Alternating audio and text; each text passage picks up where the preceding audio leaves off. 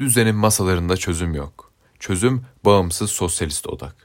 AKP ve MHP'nin orduyla birlikte yürüttüğü yarı askeri nitelikteki keyfi ve baskıcı yönetim istibdat rejimi artık halka yaka silktiriyor.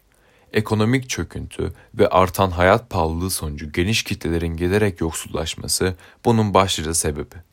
Pek çok insan iktidar değişimi için gözünü 2023'te yapılacağı söylenen seçime dikmiş durumda. AKP ve MHP'nin anketlerde eriyen Cumhur İttifakı karşısında CHP ve İyi Parti'nin başını çektiği Millet İttifakı, Demokrat Parti ve Saadet Partisi de var ve bunlara Gelecek ve Deva gibi AKP artı partilerin eklenmesiyle oluşan altılı masa yükselen bir odak olarak görülüyor.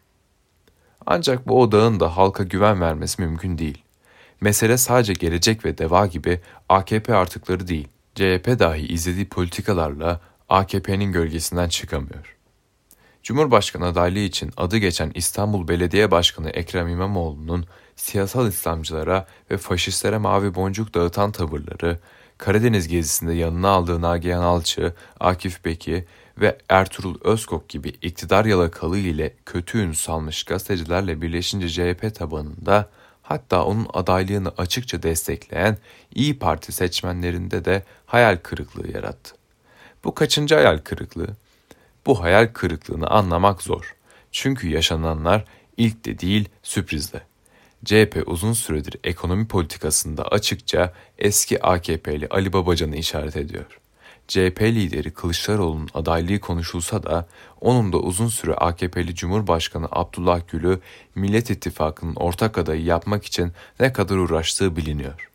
Tüm bunlara her fırsatta devri sabık yaratmayacağız diyerek AKP'li yıllarda halka karşı işlenmiş suçlardan hesap sormama yeminlerini de eklemeliyiz. Altılı Masa'nın ortak paydası olarak sunulan güçlendirilmiş parlamenter sistemin içeriği hala belli değil. Geçiş sürecinin nasıl olacağı ise ısrarla muğlak bırakılıyor.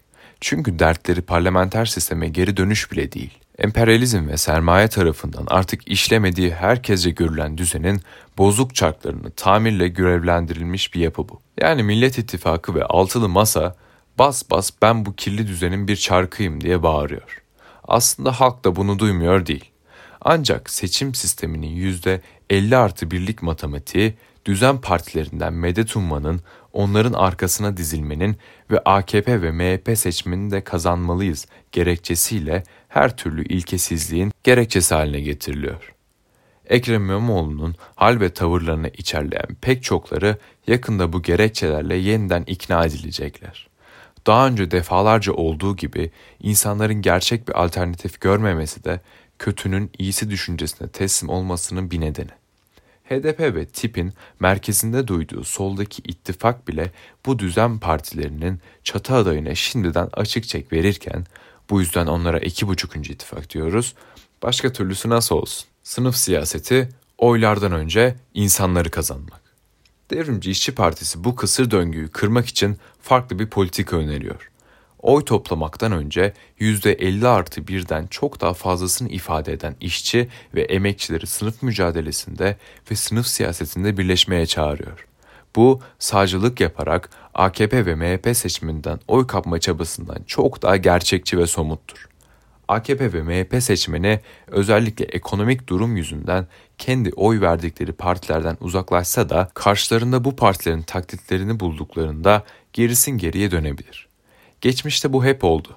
Oysa sınıf mücadeleleri 2023'ü beklemeden hangi partiye oy vermiş olursa olsun işçileri, emekçileri bugün ve şimdi ekmek kavgasında bir araya getiriyor. Düzenin siyasi acentelerinin aracılığı olmadan bu memleketin emekçi insanını buluşturan mücadelelerin artması sadece sandık sonuçlarının değil, ülkenin makus tarihinin de kökten değişmesi demek düzen partilerinin şu ya da bu ittifakının dışında işçi sınıfının ve emekçi halkın siyasete ağırlığını koyması demek. Devrimci İşçi Partisi düzen siyasetine karşı sınıf siyasetini savunuyor ve bu siyaseti düzen siyasetinin dışındaki Sosyalist Parti ve oluşumlarla birlikte yükseltme çağrısında bulunuyor. Devrimci İşçi Partisi diyor ki, gelin bağımsız bir sosyalist odak kuralım. Oydan önce insanları kazanalım.